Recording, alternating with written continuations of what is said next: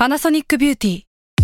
มากกว่าเครื่องเป่าผมด้วยนาโนอีเทคโนโลยีล่าสุดที่จะเปลี่ยนทุกประสบการณ์ที่คุณเคยมีนาโนอีมอยส์เจอร์พลัสเพิ่มความชุ่มชื้นให้เส้นผมหลังใช้งานมากขึ้นถึง 18 เท่า พร้อมชะลอการเฟดของสีผมสำหรับคนชอบทำสีผม ดูแลความชุ่มชื้นทั้งเส้นผม หนังศีรษะและผิวคุณ Panasonic NA0J มีเทคโนโลยีนาโนอีที่ care only you s a l m o n PODCAST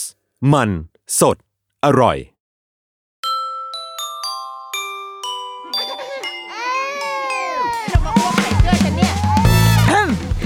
เดอะรุกี้มัมคุณแม่มือสมัครเลี้ยงกับนิดนก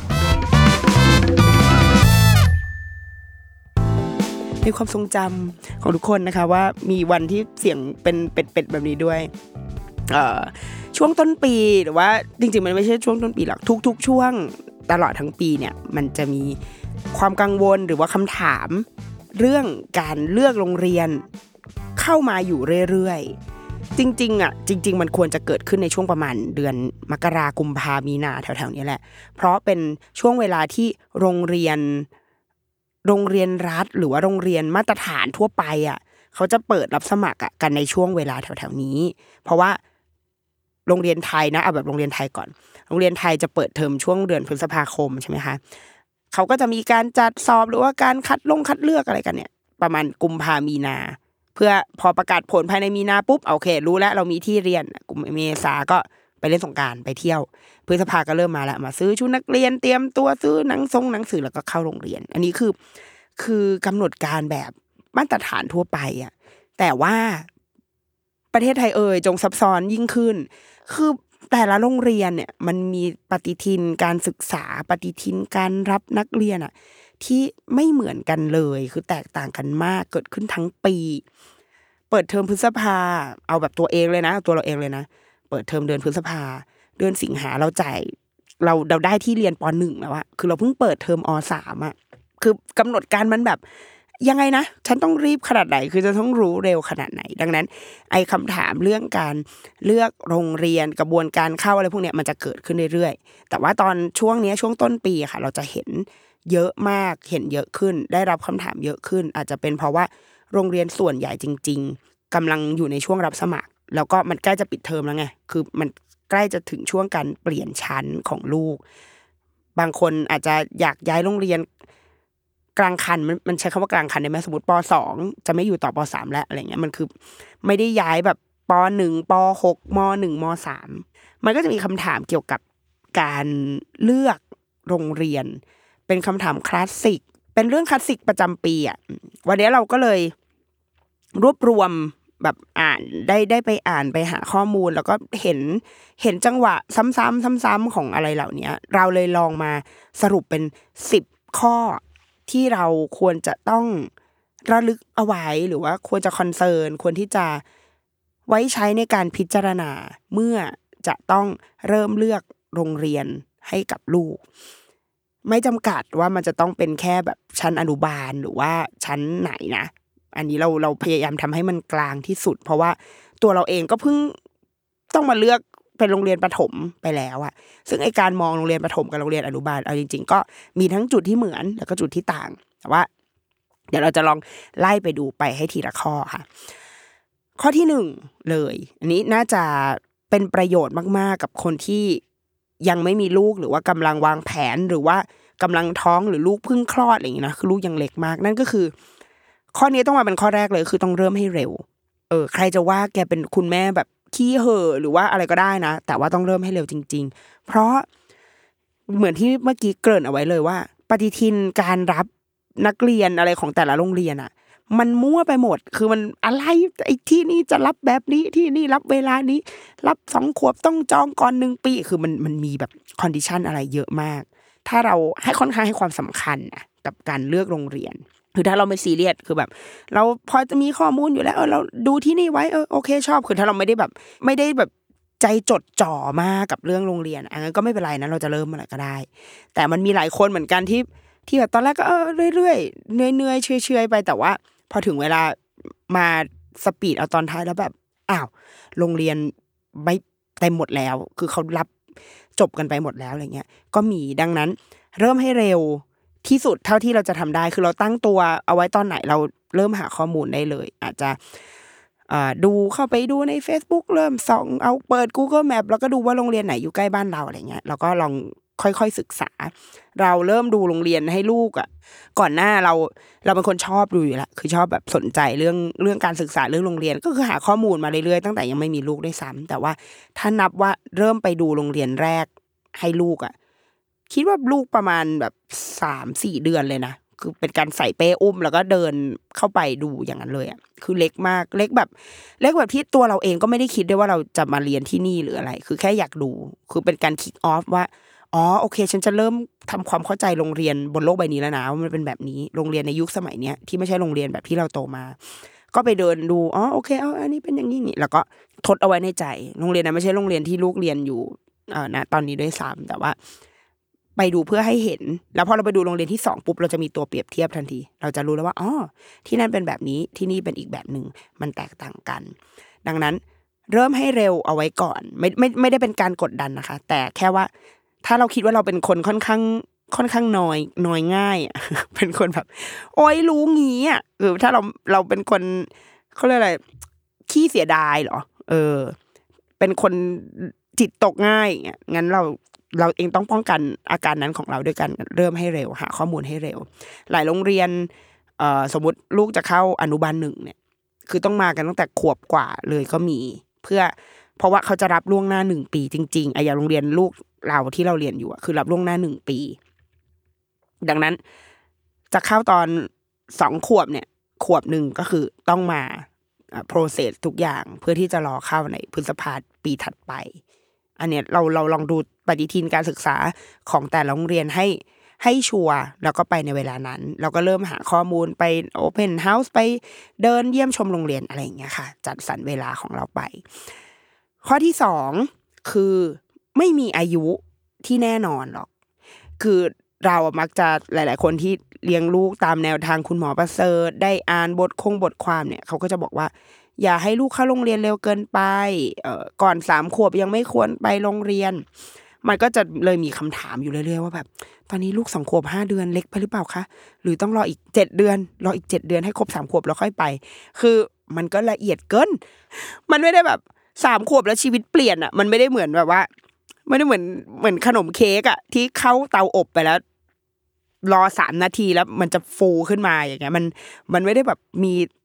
วัยที่แน่นอนขนาดนั้น คือใช่สิ่งที่คุณหมอพูดคือ พูดตามหลักการที่ว่าในวัยเนี้ยความสำคัญหรือสิ่งสำคัญที่เด็กควรจะได้รับคือการสร้างสายสัมพันธ์กับแม่ และยังไม่ควรถูกกระทำจากระบบการศึกษาเร็วจนเกินไปนัก นี่คือใจความของเหตุผลที่ว่าทำไมถึงไม่ให้เด็กเข้าโรงเรียนเร็ว นั่นเป็นเพราะว่าโรงเรียนในประเทศเราส่วนใหญ่ จะค่อนข้างเร่งเรียนเนาะซึ่งไอการเร่งเรียนเนี่ยเป็นที่ค่อนข้างเป็นที่ยอมรับเป็นวิทยาศาสตร์นะเป็นวิทยาศาสตร์เป็นงานวิจัยที่ว่าเด็กปฐมวัยเด็กก่อนวัยเรียนวัยเรียนเท่ากับเจ็ดขวบขึ้นไปเนี่ย ยังไม่ควรต้อง จริงจังกับการเรียน ควรจะได้เล่นได้พัฒนากล้ามเนื้อมัดเล็กมัดใหญ่ได้ใช้เวลาอิสระและแบบได้ฝึกฝนวินัยการควบคุมตนเองอะไรเงี้ยคือมันมีสิ่งที่สำคัญกว่าเนื้อหาการเรียนวิชาการอยู่ แต่ว่าความเป็นจริงในประเทศเรามันไม่ใช่แบบนั้น ดังนั้นข้อแนะนำของคุณหมอก็คือ ยืดเวลาให้มันยาวนานที่สุด เท่าที่จะเป็นไปได้ ในการจะพาเด็กเข้าไปถูกกระทำจากระบบการศึกษา ถ้าเราเลือกไม่ได้เนาะ คือถ้าเราต้องเข้าไปในระบบที่แบบเราเห็นแล้วว่าโอ้โหโรงเรียนนี้นี่เข้มข้นมากกันบ้านมาทุกวันอะไรเงี้ยงั้นยืดเวลาหน่อย ไอ้วัยที่เขาเขียนไว้ว่าสามขวบสี่ขวบห้าขวบเนี่ยมันเป็นตุ๊กตาที่ฉายขึ้นมาเฉยๆแต่ถามว่ามันซีเรียสขนาดนั้นไหมสุดท้ายแล้วแบบสองขวบห้าเดือนจะต้องเข้าอะไรเงี้ยเราว่าดูตามความสะดวกของบ้านเราก่อน ถ้ามันจำเป็นต้องเข้าคือเราไม่มีไม่มีใครเลี้ยงลูก เราต้องไปทำงาน ปู่ย่าตายายเลี้ยงไม่ได้ อยู่บ้านนั่งดูแต่มือถือ ไม่ได้ทำกิจกรรมอะไรเลย งั้นไปได้ ก็ถ้ามันถ้ามันถ้าเราพร้อมที่จะต้องส่งไปก็ไป เพราะว่าโรงเรียนเด็กเล็ก ศูนย์พัฒนาเด็กเล็กในชุมชน สมัยเนี้ย มีคุณภาพดีมากหลาย ๆ ที่มีคุณภาพดีมาก คุณครูศูนย์พัฒนาเด็กเล็ก หลายท่านคือ เป็นคุณครูที่น่ารัก มีจิตวิทยาเป็นคุณครูที่เอ็นดูเลี้ยงดูเด็กได้อย่างดีอะ ไม่ได้แพ้แบบโรงเรียนเอกชนราคาแพงเลยด้วยซ้ำศูนย์พัฒนาเด็กเล็กใกล้บ้านท่าน ศูนย์พัฒนาเด็กเล็กในชุมชน โรงเรียนโรงเรียนรัฐบาลน่าจะไม่มี เพราะว่าไม่ใช่การศึกษาที่ที่เขารองรับอะค่ะเขาจะเริ่มจากถ้าต้องเป็นโรงเรียนรัฐบาลเนี่ยจะรับตั้งแต่อนุบาลสองขึ้นไป โรงเรียนเอกชนเนอร์เซอรี่ใกล้บ้านไปเข้าไปดูได้ ถ้าข้อจำกัดของชีวิตเรามันคือ ลูกต้องมีใครเลี้ยงอะเพราะว่าถ้าเรามองออกไปใน ประเทศโลกภายนอก เขามีศูนย์รับดูแลเด็กเนี่ยเอาจริงๆตั้งแต่แรกเกิดด้วยซ้ำเพื่อ support lifestyle ของพ่อแม่ยุคใหม่ที่เขาต้องทำงาน ดังนั้นไอการเอาเด็กไปฝากไว้ตามศูนย์พวกนี้ไปฝากตามเนอร์เซอรี่ไปฝากโรงเรียนอนุบาล ไม่ใช่เรื่องผิดบาป และไม่มีเร็วหรือช้า มันขึ้นอยู่กับว่าเราสะดวกแบบไหน มันตรงกับวิถีชีวิตเราไหม และเราหลับได้ บางอย่างที่อาจจะตามมาหรือเปล่า เช่น การเจ็บป่วยอันนี้มินมีแน่นอน ยิ่งเข้าเร็วก็จะยิ่งป่วยเร็ว อันนี้แน่นอนเรารับได้หรือเปล่า เด็กทุกคนต้องป่วย หมดเลย จะเข้าเร็วเข้าช้าสุดท้ายทุกคนก็จะป่วย คนที่ไม่เคยป่วยตอนที่อยู่เป็นเด็กเล็ก ๆอะพอมันโตมามันก็ป่วย จริง ๆ อันนี้พิสูจน์แล้วเหมือนกัน เพราะว่าอย่างแบบมีเพื่อนลูกตอนเล็กๆ ไม่ปุ๊บไม่เคยป่วยเลย พอมันโตมาแล้วเอาก็ป่วยได้เหมือนกันคือทุกคนนมแม่นมผงนะ ป่วยหมด เอาจริง ป่วยอีพวกโรคยอดฮิตเนี่ย RSV อะไรอะไรวะไข้วัดใหญ่อะไรพวกเนี้ยโรคยอดฮิตอะสุดท้ายนะปลายทางของทุกคนนมแม่นมผงคลอดเองคลอดธรรมชาติ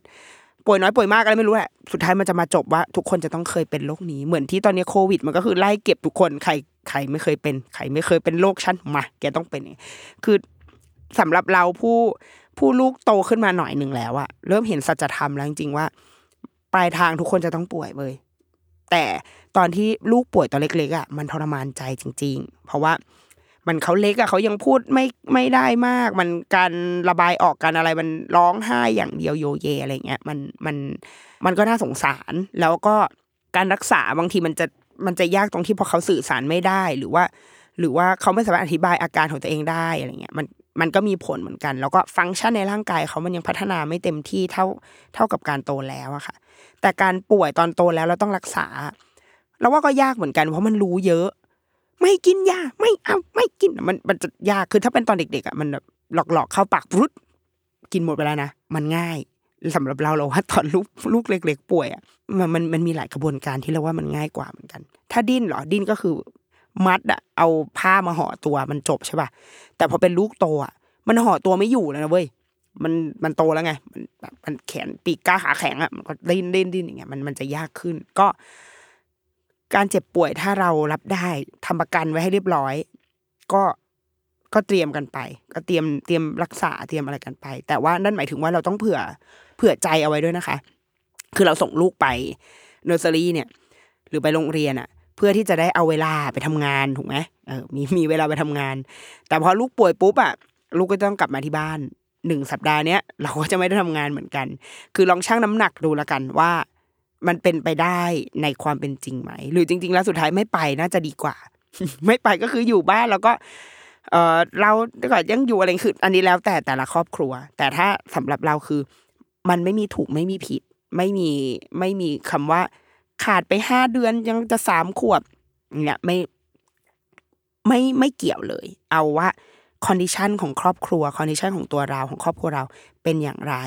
แล้วดูศูนย์พัฒนาเด็กเล็ก ดูเนอร์เซอรี่ดูอะไรที่เรามองดูแล้วว่า เออ เขามีระบบมาตรการที่ดีทำให้เราไว้ใจได้ ส่งเขาไปได้งั้น โอเค แล้วเรารอรับผลที่จะตามมาที่มันอาจจะเกิดขึ้นแน่ๆก็อย่างเช่นนี่แหละ เรื่องอาการเจ็บป่วย แต่มันก็มีข้อดีเหมือนกัน อย่างที่บอกว่าถ้าเราอยู่บ้านไม่ได้ไม่คือจริง ๆ เด็ก ๆ ไม่ได้ต้องการกิจกรรมอะไรนะคะ เขาแค่ต้องการเวลาจากคนที่เลี้ยงดูเขา ซึ่งถ้ามันไม่มี ถ้าที่บ้านไม่มี ไปโรงเรียนก็อาจจะดีกว่า เพราะว่าอย่างน้อยที่สุดคือเขามีคุณครู มีอะไรให้ทำในแต่ละวัน เช้ามันไม่ได้ไม่ได้หยุดเลยอะเด็กอนุบาลอะมาถึงเข้าโรงเรียนเข้าแถวกินนม กินนมเสร็จเข้าไปเล่นเล่นเสร็จออกมากินนมกินของว่างว่างเสร็จออกไปเลยคือมันมันมีแอคทิวิตี้เยอะมากเราเคยเข้าไป observe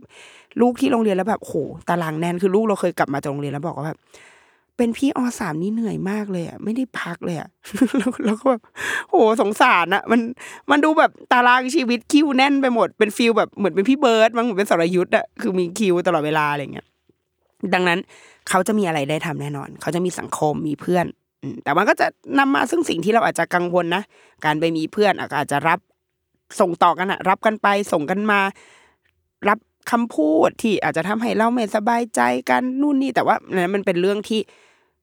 สุดท้ายนมแม่นมผง ทุกคนก็จะต้องเจอเรื่องนี้หมด ดังนั้นไม่เป็นไร ข้อที่สามอันนี้อาจจะต่อเนื่องจากอันที่เมื่อกี้ที่เราบอกว่าเอ่ออายุอะมันไม่ได้ matter หรอก แต่เราจะไม่เร่ง เราจะไม่เร่งในที่นี้คือ ในแต่ละโรงเรียนมันจะมีเกณฑ์ของเขาอยู่ค่ะคือเพราะว่ามันต้องมีเกณฑ์อะเนาะเพราะถ้ามันไม่มีเกณฑ์มันก็จะมันก็จะยากมาก เช่น สมมุติเด็กโดยทั่วไป อันนี้เป็นเกณฑ์มาตรฐาน เราจะรับเด็กตั้งแต่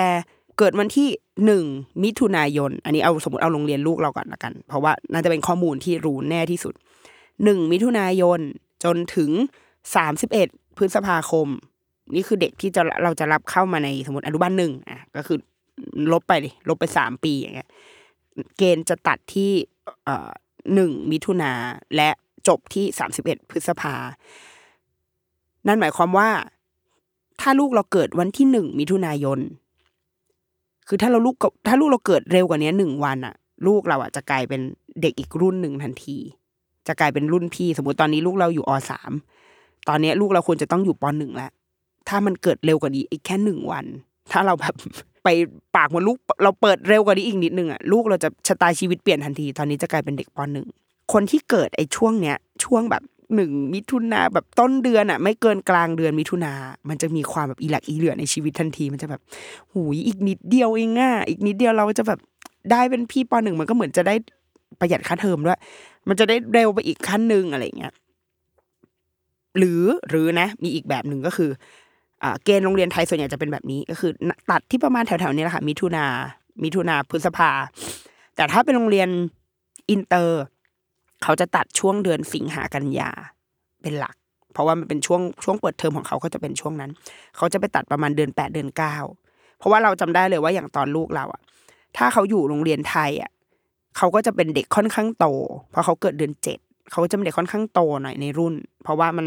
สตาร์ทที่เดือนหกใช่ไหมคะเด็กเดือนเจ็ดก็ถือว่าเป็นแบบ ก็ยังเป็นโตโตๆอยู่อะแต่ถ้าเขาไปอยู่โรงเรียนอินเตอร์ เขาจะกลายเป็นเด็กเล็กในรุ่นทันที เพราะมันตัดที่เดือนแปดเขาจะเป็นน้องเล็ก ของรุ่นนั้น ทีเนี้ยมันก็จะมี gap ที่ว่าเด็กบางคนเริ่มต้นที่โรงเรียนไทย ไปต่อที่โรงเรียนอินเตอร์ มันก็จะมี gap ของมันอยู่ว่า เอ๊ะ เคยอยู่ชั้นนี้โรงเรียนไทยพอไปอยู่อินเตอร์ ก็จะกลายเป็นพี่แบบ pass ขึ้นมาอีกหนึ่งชั้น อะไรพวกนี้มันมี detail ของมันอยู่ แต่ว่าคำถามที่มักจะได้เห็นอยู่เรื่อยๆ ก็คือ ถ้าอย่างนั้นเราพวกคนที่เกิดช่วงแบบคาบเกี่ยวอะช่วงแบบลุ้นๆอะไรอย่างเงี้ยเราเราให้ลูกเรา สคิปไปเลยดีไหม สมมติลูกเราเกิดวันที่ห้ามิถุนาแล้วเราก็แบบขอโรงเรียนว่าถ้าขอเป็นรุ่นชั้นโตเลยได้ไหมคะและเพราะว่าหลายๆโรงเรียนให้นะคะ เราเราเคยมีข้อมูลว่าที่เขามีเกณฑ์อะไรพวกนี้อยู่อะ เพราะว่ามันจะได้รับเหมือนเงิน เงินสนับสนุนจากรัฐบาลอะไรทำนองเนี้ยอยู่ แต่ถ้าเด็ก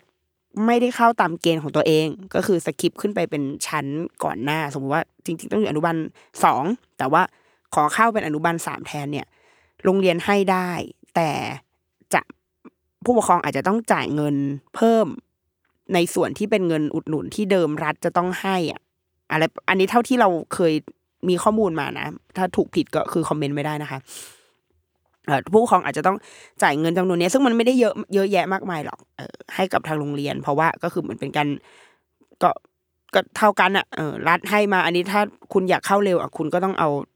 เงินส่วนตรงเนี้ยที่มันขาดไปมา support โรงเรียนอะไรเงี้ยแต่ว่าถ้าอย่างโรงเรียนลูกเราคือไม่ได้ มีเพื่อนของลูกเราเกิดวันที่หนึ่งมิถุนาจริงๆคือเกิดหนึ่งมิถุนาแบบแม่มันยังบ่นจนถึงทุกวันนี้ว่าแบบ ลูกฉันเกิดใน ถ้าเร็วกว่านี้ลูกฉันก็คือฉันไม่ต้องจ่ายเงินแล้วอะไรเงี้ยแต่เราก็จะแบบไม่งั้นเราจะไม่ได้เป็นเพื่อนกันนะ เราจะไม่ได้แบบมาอยู่เป็นครอบครัวเดียวกัน เออ ก็คือเราว่าเกิดเมื่อไหร่มันมันก็จะมีความต้องทำใจดังนั้น เราพยายามอย่าให้ลูกคลอดช่วงนี้เพราะว่าไม่งั้นเดี๋ยวเราจะเครียด เดี๋ยวเราจะรู้สึกเสียดายพยายามแบบดันดันให้มันไปอยู่เนี่ยกรกฎาเนี่ยคือมันไม่เครียดแหละเพราะว่าก็คือทำไงอะมันไม่มันเกินเกณฑ์ไปแล้วอะมันก็ต้องอยู่ก็เป็นเด็กโต ซึ่ง ข้อดีเราเราสำหรับเรานะ เราค่อนข้างเชียร์ว่า ให้เขาอยู่ตามเกณฑ์ของเขาเถิด ช้าดีกว่าเร็วด้วยซ้ำสำหรับเด็กที่อาจจะแบบเป็นปลายปลายของของรุ่นเขาเลยค่ะ จริง ๆ ถ้าเขาสามารถเป็นตัวโตของรุ่นอื่นได้อะดีกว่าด้วยซ้ำอันนี้จากใจลูกลูกโตนะ เพราะว่าลูกเป็นเด็กโตในรุ่นแล้วเราเราสังเกตว่าเด็กที่ความเด็กอนุบาลอะความเด็กเล็กอะ ต่างกันหลักเดือนอะพัฒนาการมันก็ต่างกันแล้ว แล้วมันส่งผลต่อความมั่นใจ ส่งผลต่อสิ่งที่เขามองเห็นว่าตัวเองทำได้อะไรเงี้ยมันมันมีผลค่อนข้างเยอะทีเดียว ดังนั้นพอเขาเป็นเด็กโตในรุ่นปุ๊บเขาเขาจะค่อนข้างมีความมั่นใจในการทำอะไรหลาย ๆ อย่าง เยอะมากแล้ว ตัวเราเองด้วย ตัวเราเองก็จะไม่เครียด เพราะว่าลูกฉันโตจนลูกฉันทำได้ละแต่ว่าไอ้พวกลูกเล็กก็จะแบบทำไมลูกฉันยังอันนี้ไม่ได้ แล้วก็บอกว่าแม่ต้องใจเย็น เพราะว่าลูกเราตอนเนี้ยหลักหกขึ้นหกขวบแล้ว แต่ว่าลูกเธอที่อยู่ในรุ่นเดียวกันเนี่ย ยังห้าขวบอยู่เลย มันทำมันต่างกันนะ มันยังทำอะไร อันนี้ไม่ได้อยู่ ดังนั้นสำหรับเราค่อนข้างเชียร์ว่า ถ้าเป็นไปได้ไม่ต้องเร่ง ให้อยู่ในรุ่นของตัวเองเนี่ยแหละ ไปตามเกณฑ์ ถ้าไปเป็นเด็กโตในรุ่นน้องได้ก็ไปเลยถ้าแต่อันนั้นคือต้องใช้ความกล้าหาญของพ่อแม่ค่อนข้างสูงเหมือนกันนะคะ แต่ว่าอย่าเร่ง มันไม่มีคำว่าแบบ ลูกแบบจะ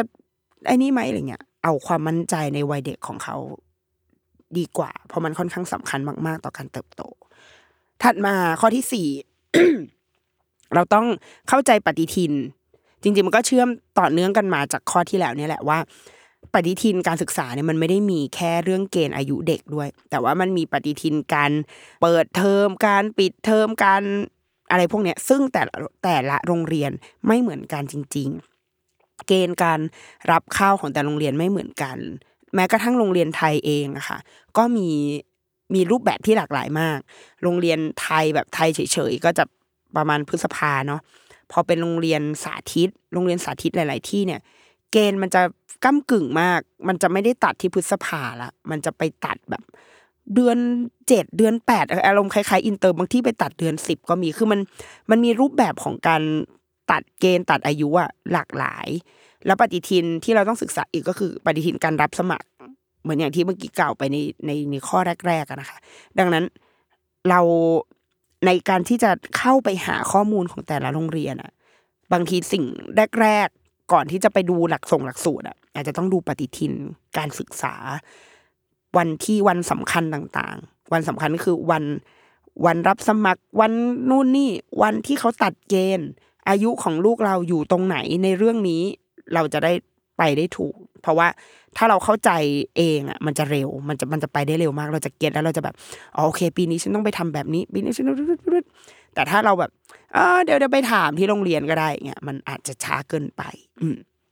ทีนี้ข้อที่ห้าก็ถือว่าเป็นข้อที่สำคัญเป็นสิ่งที่เป็นหัวใจเลยแหละเนาะก็คือต้องเข้าใจหลักสูตรและแนวทางของโรงเรียนก่อน ถ้าเป็นโรงเรียนเด็กเล็ก โรงเรียนอนุบาล ก็จะมีคำอยู่ สองสามคำมีแนวทางอยู่สองสามแนวทางที่เรามักจะได้ยินอยู่เรื่อยๆ แนวแรกก็คือโรงเรียนอนุบาลวิชาการ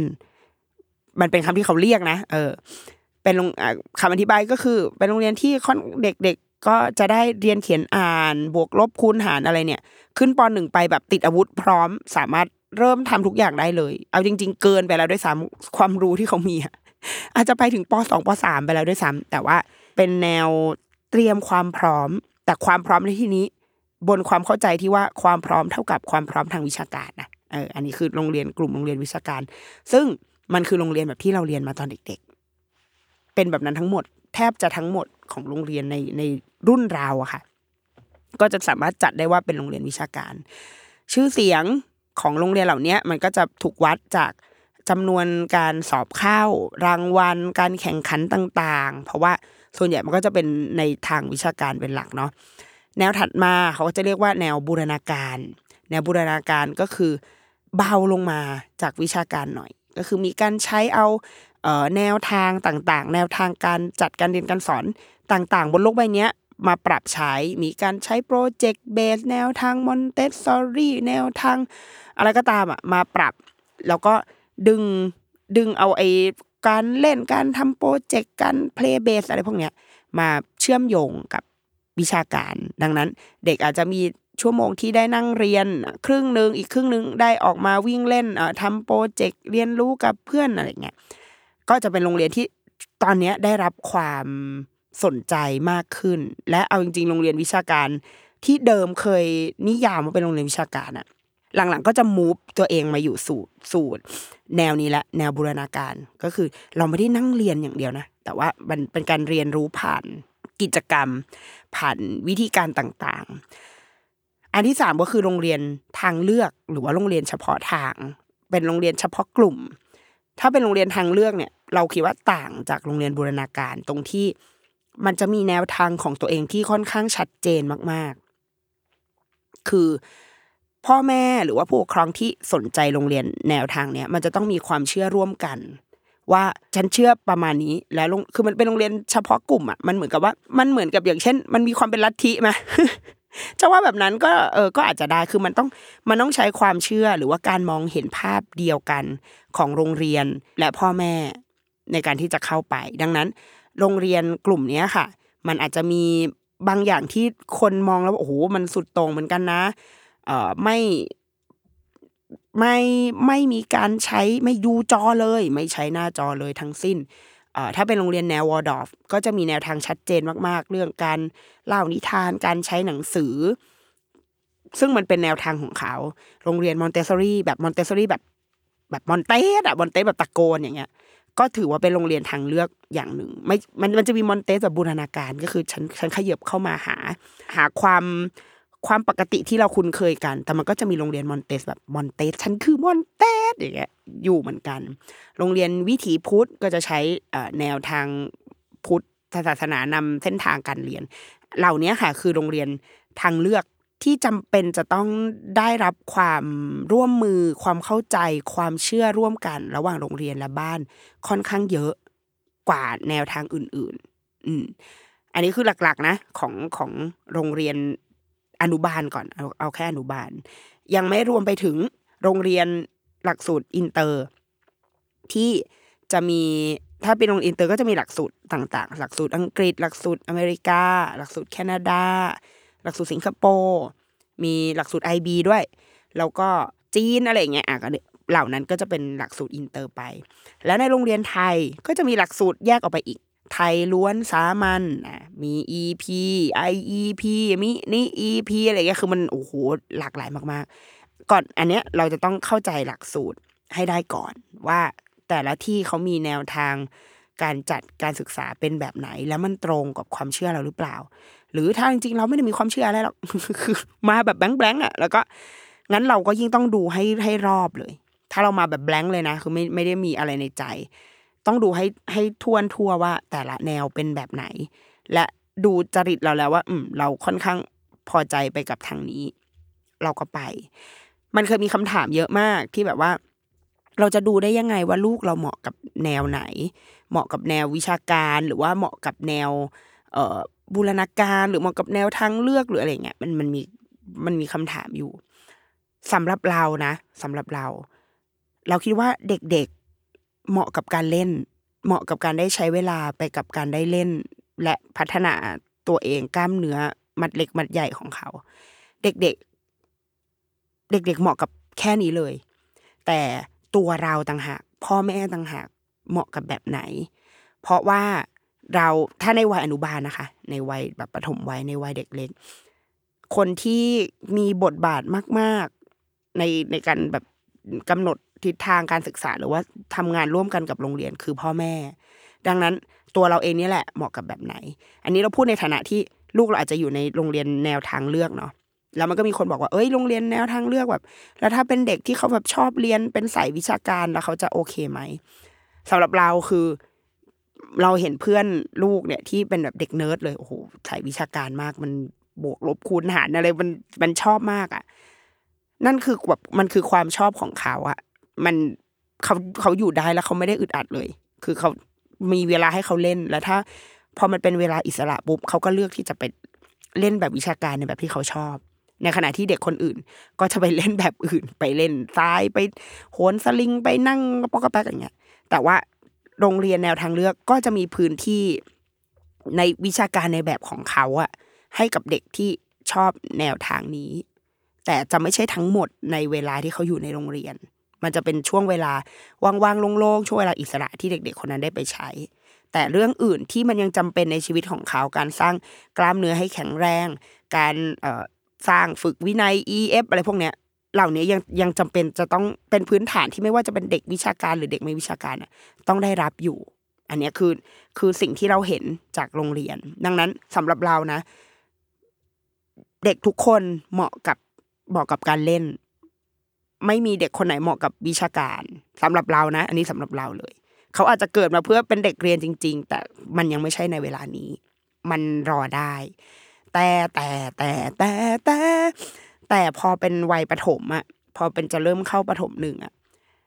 ความรู้สึกเราเปลี่ยนไปก็คือ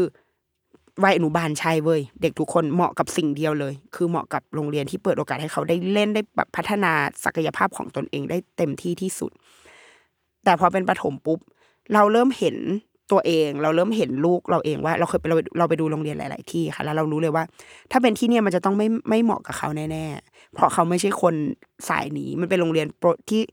อ่าเป็นโรงเรียนที่ project based แบบเข้มข้นมาก ซึ่ง character ของลูกเราไม่ใช่แบบนี้ ไม่ใช่คนที่แบบขับเคลื่อนด้วยการทำโปรเจกต์แบบโฟกัสลงลึกไปกับอะไรทุกๆอย่างอย่างเงี้ยไม่ใช่ มันจะเริ่มเห็นชัด เราจะเริ่มมองเห็นแล้วว่า โรงเรียนแบบเนี้ยไม่ไม่เหมาะกับลูกเราแน่ๆแม้เราจะชอบแค่ไหนนะอันนี้เราลูกเริ่มเป็นที่ตั้งละเพราะว่าเราเราจะเห็นตัวเขา ตัวตนเขาชัดเจน แล้วตัวตนเขาจะไปอยู่ในโรงเรียนแบบไหนที่มันเหมาะกับเขา นั่นคือโจทย์ในวัยที่ลูกโตขึ้น วัยประถม แล้วเราคิดว่าเดี๋ยวพอลูกจะขึ้นมัธยมหรือไม่ต้องมัธยมอะประถมปลาย มันก็อาจจะมีภาพที่เปลี่ยนไปกับการเริ่มดูโรงเรียน การหาโรงเรียนที่เหมาะกับลูก แต่ถ้าในวัยเด็กเล็กนะ ในวัยอนุบาลเราก็ก็คือเด็กทุกคนเหมาะกับการเล่นเหมาะกับพื้นที่ที่มอบโอกาสให้เขาได้เล่น และเป็นเด็ก โดยที่ยังไม่จำเป็นต้องต้องเรียนอะไรเลย ไม่มีเด็กคนไหนเหมาะกับวิชาการสำหรับเรานะอันนี้สำหรับเราแบบ จะบอกว่าเทคไซก็ได้ แต่ว่าเป็นเช่นนั้นแหละ เพราะว่าลูกเราณตอนเนี้ย มันก็วิชาการเว้ยมันชอบนั่งทำแบบฝึกหัดชอบนั่งบวกเลขชอบคิดอะแต่ว่าเขาเขาก็ทำได้เราเราจัดสรรเวลาที่บ้านนั่งอยู่บนรถมันก็นั่งทำอะไรได้ แต่ว่าเวลาที่สำคัญในชีวิตเขาตอนเนี้ย ควรเสียไปกับ การเล่น เพื่อที่จะสร้างระบบวินัย ระบบระเบียบ E F E Q อะไรสักทุกอย่างอะมากกว่าที่จะไปให้น้ำหนักกับวิชาการ ดังนั้น ถ้าตอบแบบไม่แคร์อะไรกันแล้วก็คือ ไม่มีเด็กคนไหนเหมาะกับวิชาการอุ้ยแต่แล้วฉันดูแบบเดี๋ยวดราม่าแน่เลยอะ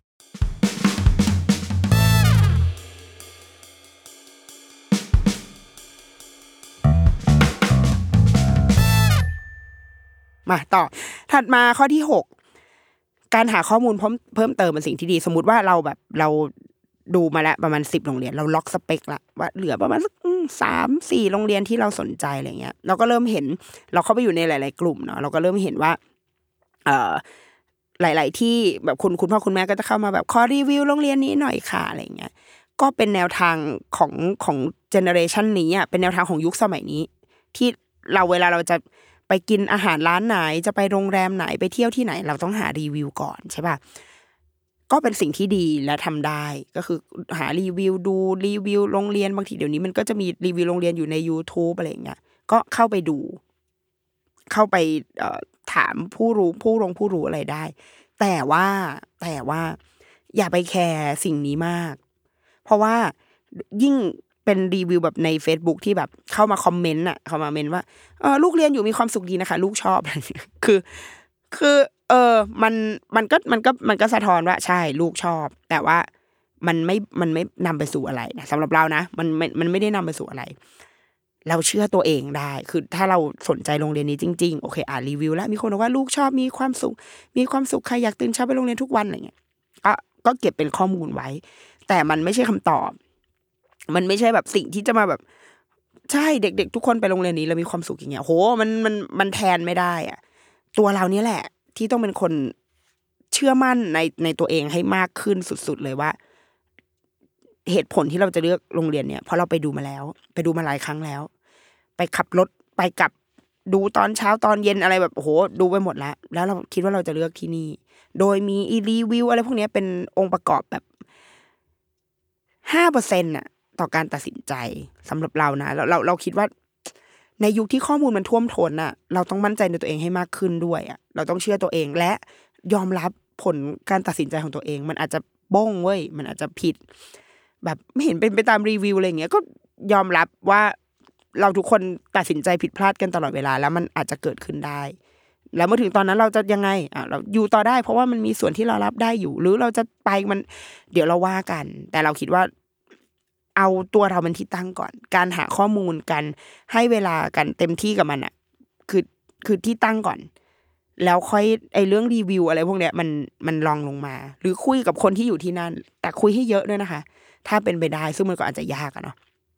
จะไปหาพ่อแม่รุ่นพี่มาได้จากไหน แต่ว่าเราเราเราเชื่อในการหาข้อมูลในการพูดคุย แต่สุดท้ายแล้ว เราจะต้องเป็นคนประมวลผลสิ่งเหล่านั้น แล้วตัดสินใจด้วยตัวเอง สร้างเหตุผล ในการเลือกครั้งนี้ด้วยตัวเอง ไม่ได้อ้างอิงจากรีวิวใด ๆ เพราะว่ามันไม่ใช่แค่ที่เที่ยวหรืออะไรอะแต่ว่ามันมันคือการเลือกโรงเรียนมันมันละเอียดอ่อนและซับซ้อนกว่านั้นมากๆ ข้อที่เจ็ดก็คือคำนวณเงินให้ดี เพราะว่าหลาย ๆ โรงเรียนประกาศอย่างชัดเจนในระเบียบการด้วยซ้ำว่าค่าเทอมจะต้องขึ้นทุกปีปีละห้าเปอร์เซ็นสิบเปอร์เซ็นมีค่าแรกเข้าอะไรอย่างเงี้ยเราเราไม่เคยทำนะ แต่ว่าพ่อแม่ที่เรารู้จักอะเพื่อนเพื่อนๆเราเนี่ย ทำกันเยอะมากก็คือตัง Excel ขึ้นมาเลย แล้วก็คีย์ตัวเลขเข้าไป ซึ่งผูกสูตรไม่เป็นไงเริ่มต้นตั้งแต่ตอนนั้นแหละนางก็ผูกสูตรไปว่าถ้าขึ้นปีนี้ใจายเท่าไหร่อะไรเงี้ยแล้วก็ทำแบบทำมาเลยว่าสุดท้ายแล้วเราต้องมีเงินเท่าไหร่ บางคนไปถึงขั้นว่าแต่ละปี แต่ละเดือนเราจะต้องแบบแบ่งเงินส่วนนี้ออกมาเท่าไหร่ อะไรพวกเนี้ย ทุกคนทำได้เก่งกว่าเราอยู่แน่นอน แค่ว่าคำนวณเงินเอ่อให้ดีแล้วก็เลือกให้เหมาะสมกับความเป็นไปได้ของเรา กับ condition ของครอบครัวเรา เอามาใช้เป็นเกณฑ์หนึ่งในการตัดสินใจเลือกโรงเรียน ข้อที่แปดดูวันนี้เป็นหลักก่อน อย่าเพิ่งมองยาวไป เพราะว่าเมื่อวันก่อนเราเห็นกระทู้อันหนึ่งมีคนเขียนประมาณว่า ลูกกำลังจะเข้าอหนึ่งที่โรงเรียนแห่งหนึ่งแล้วก็แม่ก็เลยกำลังคิดว่า เขาจะไปต่อได้ไหมช่วงประถมปลายถ้าเขาจะขึ้นปหนึ่งเอ้ยขึ้นมหนึ่งแล้วเขาจะไปสอบได้ไหมอะไรเงี้ยคือก็เป็นความกังวลใจของคุณแม่ แล้วมันมี comment อันหนึ่งอะเข้าไปตอบบอกว่า น้องอายุสามขวบและยังไม่ได้เข้าอหนึ่งเลยครับ แล้วเรารู้สึกว่า อุ๊ย พี่คนนี้เลือดเย็นแต่ว่า แต่ว่า เออใช่ คือ เราเราอะโอเค มันอาจจะเป็นเป็นวัยเป็น generation เราที่เราโตมากับการที่พ่อแม่ อยากให้เข้าโรงเรียนที่มันแบบจบเลยอะปหนึ่งถึงมหกเราคือคนนั้นที่เรียนปหนึ่งถึงมหกโรงเรียนเดียว มันจบเลยมันไม่ต้องดิ้นรนมันไม่ต้องไปหาสอบไปหาทำคือเรารู้ว่าเราจะมีที่เรียนแน่นอน นั่นคือแบบคนแนวคิดวิธีคิดแบบคนรุ่นเรา แต่ว่าในยุคเนี้ยเท่าที่เราเห็นอะการย้ายโรงเรียนเป็นเรื่องปกติมาก ๆ อันนี้เห็นจากคนใกล้ตัวเห็นจากแนวโน้ม แบบเท่าที่เห็นเลยอะทุกคนย้ายโรงเรียนกันเป็นเรื่องปกติมาก ๆ อเคสำหรับเด็กอาจจะต้องมาคุยกันอีกทีหนึ่งนะว่าการย้ายบ่อย ๆ หรือการต้องเปลี่ยนสภาพแวดล้อมเปลี่ยนวัฒนธรรมเปลี่ยนแนวทางการเรียนเนี่ยมันส่งผลอะไรกับเขาไหมมันส่งผลอยู่แล้วแหละแต่ว่ามากน้อยแค่ไหน แต่เราคิดว่า การฐานคิดวิธีคิดของคนรุ่นเนี้ย ไม่ใช่แค่คนมันไม่ใช่แค่มันอธิบายเป็นเจเนอเรชันไม่ได้นะแต่คือ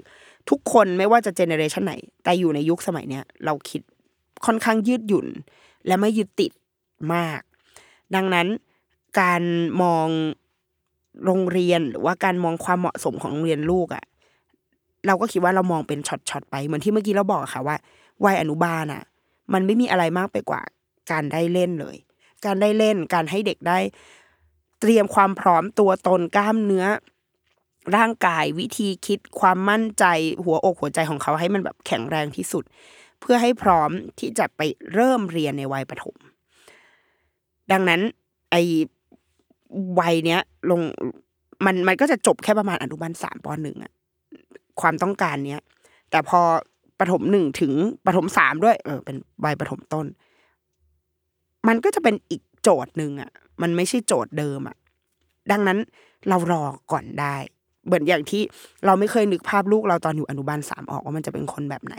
แต่พอตอนนี้เขาอยู่อนุบาลสามกำลังจะขึ้นปหนึ่งเรามองเห็นอะไรบางอย่าง จนทำให้เราเลือกตัดบางโรงเรียนออกไป เพราะว่าเรารู้ว่า แม้จะเป็นโรงเรียนที่ดีแค่ไหนแต่มันไม่เหมาะกับลูกเราในตอนนี้นะ ในตอนนี้ยังไม่เหมาะ เราเราเรายังพูดอยู่เลยว่า ถ้าเกิดอยู่สักถ้ามันโตขึ้นกว่านี้ แล้ว character มันเปลี่ยนไปอะเราก็จะยังแบบ consider โรงเรียนนี้เพราะว่าเราชอบแล้วว่าเป็นโรงเรียนที่ดี แต่แค่ ณตอนนี้มันไม่เหมาะ ก็ไม่เหมาะเว้ยไปหาที่ที่มันเหมาะ มัน match กับเขา match กับเรารายได้ความกำลังส่งไหวไม่ไหวอะไรเงี้ยไปก่อน แล้วเดี๋ยวค่อยค่อยค่อยดูไป เพราะว่าเราเราจะเห็นการเปลี่ยนแปลงของลูกไปเรื่อยๆยิ่งพอลูกเล็ก ๆ นะ แล้วพอมันโตมา มันเปลี่ยนไปเยอะมาก เราคิดว่าจากพอจากปหนึ่งขึ้นปสามอะ มันอาจจะไม่ได้เปลี่ยนเยอะก็เป็นไปได้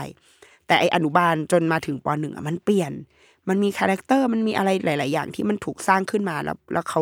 เขาจะชัดเจนในความเป็นเขา แล้วมันจะทำให้โจทย์ของเราที่เดิมเราเคยคิดว่า สิ่งนี้ดีสิ่งนี้โอเคแล้วอะเราจะต้องคิดใหม่ ดังนั้น อย่าเพิ่งมองยาวเกินไป เรามองกว้างๆแบบฝันฝันๆเอาไว้ได้ว่าโอเค เส้นทางน่าจะประมาณนี้แหละ พอจบอันนี้เดี๋ยวมา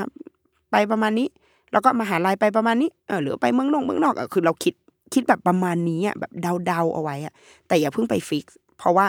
ทุกอย่างเราคิดว่ามันปรับเปลี่ยนได้หมด ข้อที่เก้าก็ยังเป็นเรื่องสำคัญของคนกรุง และไม่คนกรุงด้วย คนทุกทุกคนอะ เพราะว่าเราอยู่ในประเทศที่ คนต้องเข้าหาโรงเรียนเนาะแบบว่าหาโรงเรียนที่มันดีที่มันเหมาะมันไม่เราไม่ได้เหมือนแบบ ญี่ปุ่นหรือฟินแลนด์ที่เราเรียนโรงเรียนใกล้บ้าน ดังนั้น เรื่องการจราจรเรื่องการเดินทาง ก็ยังคงเป็นเรื่องสำคัญอยู่ ตอนนั้นเราเคยไปเชียงใหม่แล้วเราแบบขับผ่านถนนเส้นหนึ่งแล้วแบบเราจำชื่อถนนไม่ได้ละ แต่ว่าโหทั้งเส้นนั้นอะคือมีโรงเรียนซ้ายขวาเลยอะซ้ายโรงเรียนหนึ่งขวาโรงเรียนหนึ่งขับไปอีกหนึ่งกิโลเมตรซ้ายอีกโรงเรียนหนึ่งขวาอีกโรงเรียนหนึ่งคือเยอะมากแล้วเราไปถามเพื่อนเราที่อยู่เชียงใหม่ว่าแบบ ถนนเส้นนั้นตอนเช้านี่คือ มันยังไงวะ เพื่อนเราบอกว่าโอ้โห ก็อ่วมดิก็สุดๆดิเพราะว่า โรงเรียนมันอยู่แบบตรงนั้นเยอะมากอะไรเงี้ยไอ้พวกเนี้ยก็ก็คอนซีเดอร์ได้หมายถึงว่าเราซ้อมได้เหมือนเวลาเราไปหาบ้านซื้อบ้านใหม่เนาะเราก็ต้องซ้อมขับรถ ขับไปดูตอนเช้าตอนเย็นว่า การจราจรเป็นยังไง แต่ว่าสำหรับเราก็เราคิดว่าเรื่องเนี้ยยังไม่ใช่น้ำหนักใหญ่ที่เราให้ ถ้าสุดท้ายแล้วหลักสูตรแนวทางของโรงเรียน condition อื่น ๆ มันโอเค กับการจราจรกับระยะทางที่อาจจะไกลหรืออะไร เราว่าไอ้พวกเนี้ยมันจัดการได้ มันบริหารจัดการได้หมด เราเราเลยไม่ค่อยซีเรียสคือ การเรียนไกลบ้านมันแย่ไหมก็แย่แหละมันก็เสียเวลาอยู่บนรถอะไรเงี้ยแต่ว่าก็การอยู่บนรถมันก็ไม่ได้แย่อะไรสำหรับสำหรับเรานะก็กินข้าวบนรถก็ก็กินได้ ก็ไม่ได้เป็นไรเพราะว่าตื่นสายอยู่แล้ว คือเลือกที่จะให้ลูกนอน แทนที่จะแบบตื่นมานั่งกินข้าวเช้าอะไรอย่างเงี้ยคือแล้วแต่ว่าเราให้น้ำหนักแบบไหน แต่ว่าเราคิดว่ามันมีเรื่องอื่นที่สำคัญกว่า แค่ระยะทางอืมไม่ต้องเอาแบบ อุ๊ย โรงเรียนเกินมาห้ากิโลจากเดิมที่คำแนะนำของหมอประเสริฐคือ เอาให้ไม่เกินสิบกิโลจากบ้านแต่โรงเรียนนี้เกินมาห้ากิโลเครียดมาก แต่ชอบมาก เออ แบบชั่งน้ำหนักเอาอะมันห้ากิโลห้านาทีอะคุณแม่ห้ากิโลอันนี้ห้ากิโลในกรุงเทพอาจจะสิบห้านาทีก็ได้แต่ว่า มันก็คือเท่านั้นแหละ เราก็หาทางหนีที่ไล่เอาแล้วเราเราลองดูอะเดี๋ยวพอเราไปไปเริ่มเรียนจริง ๆ ค่ะ ทุกอย่างมันจะง่ายกว่าที่เราคิด อืสุดท้ายนะข้อที่สิบสุดท้ายก็คือ อาจจะเป็นบทสรุปของทุกสิ่ง คือเราหาหัวใจให้เจอก่อน อืว่าว่าอะไรคือสิ่งที่เราให้ความสำคัญกับมันจริง ๆ ในการที่วันนี้เราจะมาหาโรงเรียนจะเลือกโรงเรียนให้ลูกไม่ว่าจะเป็นชั้นใดก็ตามอะ จุดประสงค์ที่เรากำลังทำสิ่งเนี้ยคืออะไร อะไรคือสิ่งที่เรามองหาอะไรคือหัวใจ อะไรคือเป้าหมาย หามันให้เจอก่อน เพราะว่าในการพิจารณาเลือกโรงเรียนโรงเรียนหนึ่งอะมันมีปัจจัยเยอะมาก บางคนให้ความสำคัญมากกับแบบ ห้องน้ำสะอาด อาหารดีความปลอดภัยเป็นเลิศมีระบบ key card สแกนหน้าสแกนนิ้วมือสแกนฝ่าเท้าอะไรเงี้ยสถานที่สวยงามดูใหม่เอี่ยม ก็อาจจะเป็นหนึ่งในเหตุผล ที่หลายคนให้น้ำหนัก เพราะอาจจะมองว่าหลักสูตรที่ไหนก็เหมือนกัน เราเรียนโรงเรียนในประเทศไทยกระทรวงศึกษาธิการนะมันก็ไม่ได้ต่างกันมากนักหรอก แต่ว่าอะไรพวกเนี้ยฟ a ซิลิตี้ที่มันครบถ้วนสะอาด well being อะการอยู่ในโรงเรียนอย่างดีอะมันก็จะทำให้เขาอยู่ได้อย่างมีความสุข ถ้าอันนี้คือน้ำหนักเราไปทางนั้นเว้ยแต่ถ้าน้ำหนักของเราอยู่ที่หลักสูตร เราว่าหลักสูตรเนี่ยมันตอบโจทย์กับโลกในยุคสมัยใหม่ ก็ไปที่หลักสูตร ถ้าน้ำหนักของเราคือ แนวทาง ผู้บริหารคุณครู ความวิธีการวัฒนธรรมองค์กร วัฒนธรรมในโรงเรียน คือสิ่งที่เราแบบชอบ เราชอบแบบนี้ ก็ไปให้น้ำหนักกับสิ่งนี้ เราต้องเราคิดว่า ในยุคที่ข้อมูลมันเยอะมากๆ รีวิวเยอะ ความคิดเห็นเยอะไปหมดอะเราต้องมีสิ่งที่เรายึดมันเป็นหัวใจ หาหัวใจของเราให้เจอก่อนว่า เราให้ความสำคัญกับสิ่งไหนมากที่สุด และเรื่องอื่นจะเป็นเรื่องรองทันที สมมุติว่าเราเราให้ความสำคัญกับหลักสูตรมาก เราต้องการหลักสูตรนี้เราชอบแบบนี้มากๆโอ้โหแต่โรงเรียนนี้ห้องน้ำอืมยังเหม็นห้องน้ำแบบไม่มีใครล้างมาแล้วสามปีอะไรเงี้ย เรื่องนี้มันจะเป็นเรื่องรองทันทีนะซึ่งมันมันมันไม่เกิดเหตุการณ์แบบที่มันคอนทราสต์สูงขนาดนี้หรอกนะ อันนี้ยกตัวอย่างมาเฉยแต่ว่า ไอ้เรื่องพวกนี้ห้องน้ำอาหาร เพราะว่าเวลาเราไปหารีวิวอะมันจะมาแล้ว แต่โรงเรียนเนี้ยอาหารไม่อร่อยเลยนะคะ อาหารน้อยมากลูกกินไม่เคยอิ่มเลย เราเราอาจจะทดอันนี้เก็บไว้ในใจก่อนว่านี่คือข้อเสีย แต่เราชอบมากเลย คุณครูเจอคุณครูครูดีดี หลักสูตรดีดี แล้วเราแก้ปัญหาอะไรได้บ้าง เราอาจจะสมัครเป็นผู้ปกครองอาสาเข้าไปขัดห้องน้ำให้โรงเรียน หรือลูกอาหารโรงเรียนน้อยมากกินไม่อิ่ม เรา ก็ทำไปทำเสริมทำใส่กล่องแล้วก็ให้ลูกถือไปโรงเรียนเสริมไป ได้ไหมทดแทนกันได้ เพราะว่าเราเลือก เพราะที่เนี่ย เพราะสิ่งเนี้ยมันดี แต่ว่าเราไม่ต้องแก้ปัญหา โดยเริ่มต้นที่ตัวเองตลอดเวลา แน่นอนเราเป็นผู้ปกครอง เราทำงานร่วมกันกับโรงเรียนได้ เรา raise ความต้องการ สิ่งที่เราเห็นอย่างมีแบบเขาเรียกอะไรอะ มันไม่ใช่แบบโอ้ทุกเรื่องนะจุกจิกนะ แต่เราคิดว่าเรา raise ประเด็นได้ เรา comment เรา feedbackกลับไปที่โรงเรียนได้ เพื่อพัฒนาสิ่งเนี้ยร่วมกัน บนเป้าหมายที่ว่าเด็กจะต้องได้รับอ่อการความเป็นอยู่ที่ดีมี well being ที่ดีในโรงเรียน เอาเป้าหมายให้ชัดก่อนนะว่าเป้าหมายอยู่ที่เด็ก สิ่งที่เด็กควรได้รับ แต่ไม่ใช่ความคาดหวังที่พ่อแม่อยากจะเห็น เออนึกออกไหมคือ มันต่างกันนะ ถ้าเรามองบนบนความคาดหวังเหมือนเหมือนอย่างที่บอกค่ะ โลกนี้มันเลยมันต้องมีเกณฑ์อะต้องมีแบบค่ามาตรฐาน เช่น เด็กคนนึงเนี่ยหรือว่าคนเราอะจะต้องกินอาหารวันละหนึ่งพันกิโลแคลอรี่ เป็นผักกี่กิโลแคลอรี่กิโลแคลอรี่ใช่ไหมมันมันจะมีไอตัวเลขนี้อยู่ ถ้าเกิดใครลดน้ำหนุงน้ำหนักอะมันจะมีตัวเลขพวกเนี้ย อันเนี้ยคือสิ่งที่คนเราต้องการ คือสิ่งที่เด็กต้องการ แต่ว่าเราจะไม่ไปคอมเมนต์ความคาดหวังของเรา ถ้าอันเนี้ยมันจะมันมันคือดราม่ามันคือบรรดาดราม่าที่เกิดขึ้นในโลกออนไลน์นั่นเป็นเพราะว่าเรากำลังเอาความความคาดหวังของเราอะเข้าไป เช่นเราบอกว่า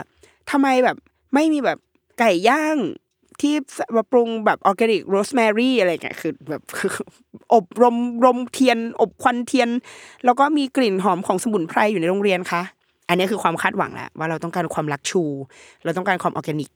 อะไรก็ตามเข้าไปในโรงเรียน ซึ่งมันเกินไปจาก สิ่งมาตรฐานที่คนเราควรจะได้รับ ใช่เว้ยคนเราควรได้กินอาหารที่สดสะอาดปกติ แต่ว่า ไอ้ความออแกนิก ไอ้ความอะไรอื่นๆอะ มันเป็นมันเป็นแอดออนอะ มันเป็นรสนิยม มันเป็นความคาดหวัง มันเป็นวิถีชีวิตของเรา ซึ่งเราอาจจะเอาสิ่งเนี้ยเข้าไป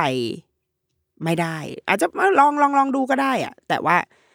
ต้องตั้งเราว่ามันถ้าเราถ้าเราทุกคนคุยกันบนพื้นฐานที่ว่าเด็กคนนึงเมื่ออยู่ในโรงเรียนเนี่ย เขาต้องการอะไรบ้าง และทำสิ่งนั้นให้ดีก่อนอะอย่างเงี้ยเราจะอยู่กันได้อย่างสงบสุข อืม แต่ว่ามันจะไม่ใช่การแบบจะเอาทุกอย่างจะต้องมีทุกอย่างเนี่ย มันก็อาจจะ